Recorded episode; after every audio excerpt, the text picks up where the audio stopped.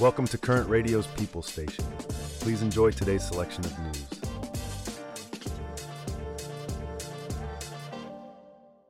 Well, Sarah, it seems like Paris Hilton had a little extra to be thankful for this Thanksgiving. Oh, that's right. The heiress and her husband, Carter Reum, have welcomed their second child, a baby girl. And it looks like they've named her London. Paris and London, I see a theme here. Yes, Alex. She shared the news on Instagram with a photo of a pink outfit with London printed on it. And the baby girl joins her older brother, Phoenix Barron, who was welcomed via surrogate earlier this year. Yes, and Paris shared a cute TikTok video on Thanksgiving where she confirmed to her niece and nephew that she now has two babies. And she also shared a video of her and Carter dancing with Phoenix at the dinner table, announcing that he's now a big brother. She's clearly overjoyed. Earlier this month, Paris told people that she can't wait to have another baby and that she's obsessed with her son Phoenix. Well, it seems like her dream has come true. She's now a mother of two. Congratulations to the happy family. From heartwarming family news, we now turn to a serious and unexpected development in the world of law enforcement and justice. A former police officer, once at the center of a high profile court case, has reportedly faced violence while serving his sentence. Let's delve into the details. In a surprising turn of events, Derek Chauvin, the former Minneapolis police officer convicted for the murder of George Floyd, has been reportedly stabbed in prison. Whoa, that's intense. This happened in Arizona, right? In the Federal Correctional Institution in Tucson? Yes, that's correct. And according to AP, it's a medium security prison, but has been low staffed, which has led to a lack of security. Right. And that's how this incident could happen. I mean, prison violence is a serious issue, and it's not just the prisoners who are at risk, but the prison staff as well. Absolutely. Though in this case, no employees were injured during the incident, according to a statement from the Bureau of Prisons. Emergency services were called in, and Chauvin was transported to a local hospital for treatment. I see, and the FBI has been notified about this incident, right? Yes, they have been. Chauvin, as we all know, was sentenced to 21 years in federal prison after he pleaded guilty to violating George Floyd's civil rights during the arrest that led to Floyd's death. This is certainly a significant development in Chauvin's incarceration. Definitely. We'll have to keep a close eye on how this unfolds. From a shocking incident within the prison walls, we now turn our attention to an equally disturbing event in the outside world. A peaceful shopping day turned tragic in Beavercreek, Ohio, as gunfire erupted in a local Walmart. This incident, however, is revealing a darker side, with ties potentially leading to racial extremism.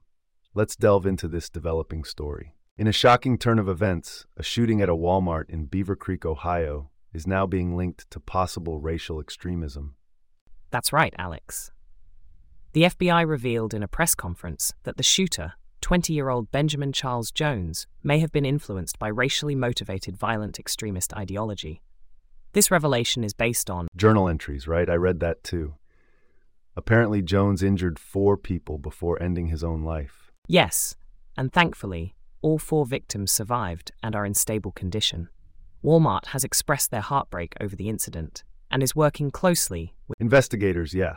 But what's chilling is that Jones bought the weapon, a Hi-Point 45 caliber carbine, just 2 days before the shooting. The FBI is currently looking into his gun purchase paperwork, right? They want to see if any of the answers were false. It's a truly tragic situation, especially considering this is the second shooting at a Walmart in the US in just over 24 hours. Absolutely, Sarah. The other incident occurred in Anchorage, Alaska, where two people were shot and killed in a Walmart parking lot. It's a grim reminder of the ongoing issue of gun violence in the country. Indeed, Alex. As for the Beavercreek shooting, it's still early in the investigation. According to Beavercreek Police Captain Scott Molnar, they still don't have a clear motive or any insight into what Jones may have been thinking. While we continue to follow the ongoing investigations into these tragic shootings, let's shift our attention to a different kind of story. Moving from the world of crime to the world of celebrity, it seems not all is well in the realm of love and marriage. A famous couple has decided to part ways. Let's delve into that next.